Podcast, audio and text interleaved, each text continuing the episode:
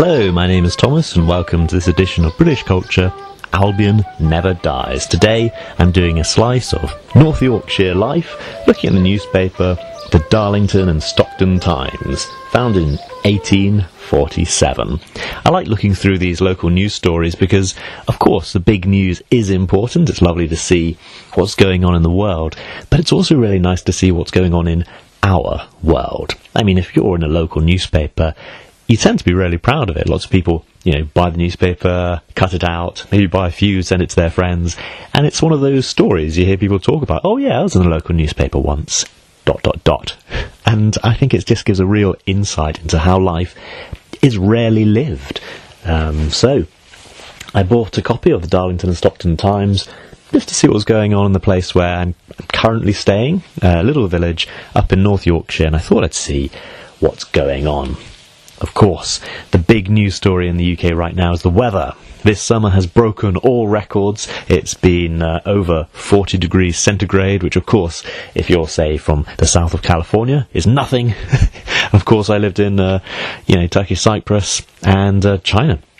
Southern China, where these temperatures are nothing. But in the UK, we are set up for cold winters and warmish summers, and this has been quite a shock for a lot of people. So the front page of uh, the paper that I'm looking at, uh, Friday, August the 12th, talks about the, the fires breaking out in scorching, scorching weather. But, of course, this is stuff that you see on the main news. I'm not adding anything new, so I, I went through to see what's going on in the local environment. And this is my top story. I start, start with a favourite. Work experience schoolboy helped save man's eyesight. It was reported by Alexa Fox, staff reporter. And it's uh, Alexander Pickering, age 15, who was on a placement at Specsavers up in Ripon. A schoolboy on work experience has been praised for helping save a man's eyesight. He was on placement at Specsavers in Ripon when holidaymaker John Morgan, who was suffering from blurred vision, called in. Alexander, who attends Ripon Grammar School, ran the diagnostic scan which alerted the optician to something unusual in the retina. Mr. Morgan was urgently referred to Harrogate Hospital, which revealed a dangerous blockage in the main retinal vein, a condition which can lead to permanent loss of vision. Mr. Morgan said, Thankfully, because I was diagnosed so early, there is a chance I can save my eye and maintain some vision. Alexander, who has been trained to use a 3D optical diagnostic scanner, which can detect sight-threatening eye conditions early, said, I was really pleased the pre-test I did picked up on Mr. Morgan's eye condition. Thankfully, the optician was able to confirm the diagnosis and contacted the hospital to make an immediate appointment for him. If it had not been picked up, he could have gone blind. And this is a fantastic news story, again, about a schoolboy doing a work placement, having a real, real effect on somebody's life. I feel that if I was Alexander Pickering, if I knew him, I'd be cutting this out and framing it, you know, put it somewhere nice, in the kitchen, in the main room, maybe in the toilet, I don't know. Wherever you put your newspaper clippings that are important. The Year 10 student who'll be taking his GCSE next year and is aiming uh, for a career in healthcare said, I was thrilled to play a small part in a much bigger team of people at Specsavers in helping to save someone's eyesight. I really like it. Uh, the boy who's, of course, the hero of the piece is immediately talking about the team. Uh, I never expected to learn so much and achieve something so worthwhile during my work experience. Again, I think it's fantastic. Mr. Morgan, the holidaymaker, is from Salford. So that's my top story. I think that's the, the nicest story. Again, I think everyone in the school would be praising him. This is the kind of thing the headmaster would be talking about uh, when schools are back. And again, I feel this gives a nice little insight as we look at oh, the kind of work experience kids are doing around here and uh, the kind of recognition that they can get. Just rustling the newspaper as I get to the, the next story I really wanted to look at. Again, another good news story, which, again, you don't really get that on the main news. It's always doom and gloom. But I really like, of course, there are some serious stories in the local newspaper, but this is serious stuff. Delight at Yorkshire's first breeding ospreys for centuries. Ospreys have not been recorded breeding in Yorkshire since records began in 1800 and were generally extinct in the UK until returning initially to remote parts of Scotland from Scandinavia in the 1950s. Um, so the gentleman who's who's leading uh, this story said one of the gamekeepers in the local area noticed two ospreys together in the area and gave him the confidence there could be a pair establishing in the territory. So of course, all the, the local bird sanctuaries, all the local birders, the experts are coming in I can confirm that Yorkshire now has uh, this breeding bird of prey. Again, a fantastic news story. Um, wildlife returning. Again, I, maybe I'll get into the the local arguments. it's always good to see what is everyone up in arms about. Here it is planning permission. Always, always a sensitive thing around here where the little village where I'm in, um, the cottages are all know, a few hundred years old. There used to be an old linen mill here, uh, which has since been uh, demolished. But all the houses that kind of surrounded it are here. Uh, there's a church going back centuries. I mean, when I say centuries, uh, the church itself is a couple of hundred years old. The stones themselves were repurposed uh, from a church that had to be rebuilt on the same site uh, for going over a thousand years, and some of just lying around inside. You've got in this uh, church, St Thomas's, you have some Viking carvings. So over a thousand years, they're just lying around until some funding comes in to display them a bit nicer. But at the moment, they're just lying around. These beautiful, beautiful, intricate uh, Viking carvings. Um, so again, the, the area is rich in history. So of course, if ever you want to make something new, you have to be quite sensitive. You have to tie it into local demands, and so planning committees. You know, things can get fractious. Uh, the headline reads Sun goes down on solar farm as plans refused permission. So this is a controversial plan for a 190 acre solar farm in a little place called Hambleton. So initially, this site was said to be low quality uh, grade 3B land, but independent consultants brought in uh, by Hambleton Local Council revealed 92% of it was grade 2, which is the best and most versatile land. More than 120 people objected to the plan with 86 writing in support of the scheme. Excuse my phone. So, um, so yeah, anything of this size, when you get 120 people writing on one side, 86 people writing on the other, that is a village. it seems like everybody has been involved.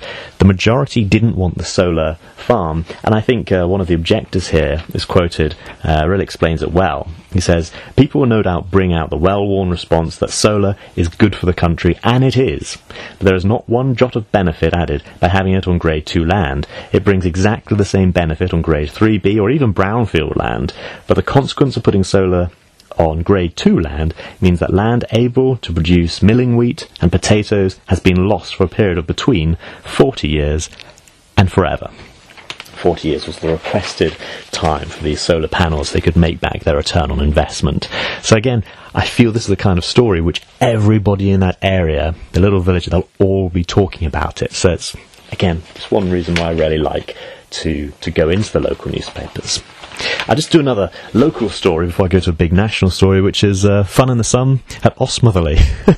Osmotherley is a little little village where they've had their 112th annual show. And what kind of things go on in an annual show? I'm very familiar with these things. I've lived in Suffolk for a while, and I've lived in the West Midlands, and I've lived, well, most places I've lived in the UK have been rural or semi-rural. Um, so this one has a popular fell race. Um, a fell race, well, it's a race along the fells. Um, so it's similar to trail running, but trail running is normally done on an existing hiking trail, whereas a fell running, you go off the beaten trail. You run over hills, possibly through bogs, through all kinds of uh, all kinds of difficult terrain, and that's the whole idea.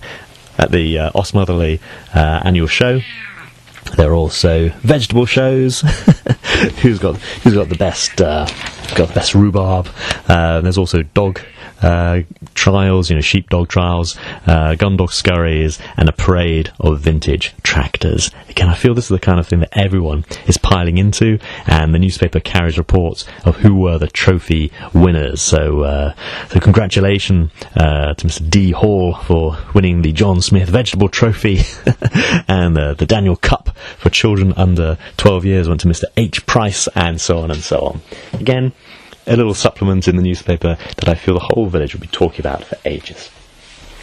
Right now, I said I'd get some big news. The country is, of course, still talking about Rishi Sunak and Liz Trust. Uh, sorry, Liz Truss, both with Yorkshire connections. Liz Truss is, of course, from Leeds, and she's made a great deal of that in some of the debates, whilst Rishi Sunak is uh, is an MP for a uh, North Yorkshire constituency. So both of them have been uh, making as much as possible because they are taking their show on the road. They've been at Darlington Hippodrome uh, fairly recently uh, as members of the Conservative Party, local members of the Conservative Party, questioning them about what they would do if they were Prime Minister. So lots and lots of people um, message me when I did my, my two political episodes, the next Prime Minister, and I think it was 10 questions about British politics. Um, so it's carrying on. They're touring the country, and of course, if they come to Darlington, the Darlington newspaper will report it. It's ongoing. Um, there haven't been any major shocks in it. They're both talking about the cost of living crisis, but it seems that most people are.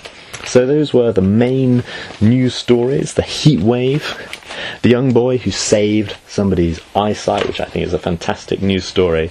Uh, Fun in the Sun, Osmotherley, again, just a, a little village show. I suppose one last thing. Darlington has put in their bid to host next year's Eurovision Song Contest.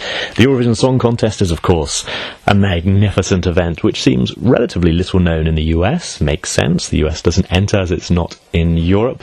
Uh, then again, a few countries not in Europe have entered. And of course, it's a song contest that's been going I think since the 50s. Originally, it was a huge technical achievement that, you know, all these different countries were able to select their favourite pop song and they send in their contender and then everybody votes on everybody else's, uh, everybody else's entry. The UK has generally seen this as a bit of a joke and has put forward joke entries, uh, but this year there was a gentleman who's a singer, a British singer, who was very, very popular on TikTok, and his his TikTok followers all voted that he should be our entry in the UK, and then his uh, fans around Europe all voted, and he did fabulously well, uh, getting second place. Of course, first place went to Ukraine. Um, and Ukraine cannot host the Eurovision Song Contest next year for very obvious reasons. Uh, so although they are the winner, they will give the hosting to the, the second favourite countries, and that was the UK. So Britain will host it. There are quite a few towns putting forward and cities putting forward that they should host next year's Eurovision Song Contest, in which singers from all over Europe will come to compete for top pop entry in Europe, or rock or whatever whatever music genre. But anyway, Darlington has confirmed their bid, and even the person putting in their entry, it's a little place. She said, I know that Darlington is perfectly suited to host this global event, and though I'm well aware it is an outside shot, I think we have a very strong case. well, good luck to them. I know there's some bigger cities putting it forward, uh, but those those were the news stories from these little villages up in North Yorkshire. I will come back um, very soon with James Bond in Istanbul Part 3. But I've been running around, being back in England, um, sorting out all kinds of other things. So I'll take a little break to do this this fun entry, and uh, I have plenty more research on, well, this very British character in Istanbul. So, we'll be back with that soon. Uh, let me know if you have any questions. Let me know if any of these news stories struck you as, as interesting or strange, or if I said something that, that you want explaining a little bit more. You can contact me on Instagram at Fleming Never Dies. You can email me at albionneverdies at gmail.com. Anyway, that you can see how to contact me is in the show notes. Um, do it go ahead. And thank you very much to those who already have done. And thank you very much to two, two people, I don't know who, who recommended this podcast to others by rating it five stars on iTunes. Thank you very, very much. Um, I think I now have seven five star reviews on iTunes. And again, that helps help, helps other people discover it. It comes up in the recommendations um, in ways that previously wouldn't. So thank you very much for helping more people find this podcast. And again, another thank you to those who've messaged me with ideas and suggestions. I take them, I use them. Thank you very, very much. And thank you for listening. Goodbye.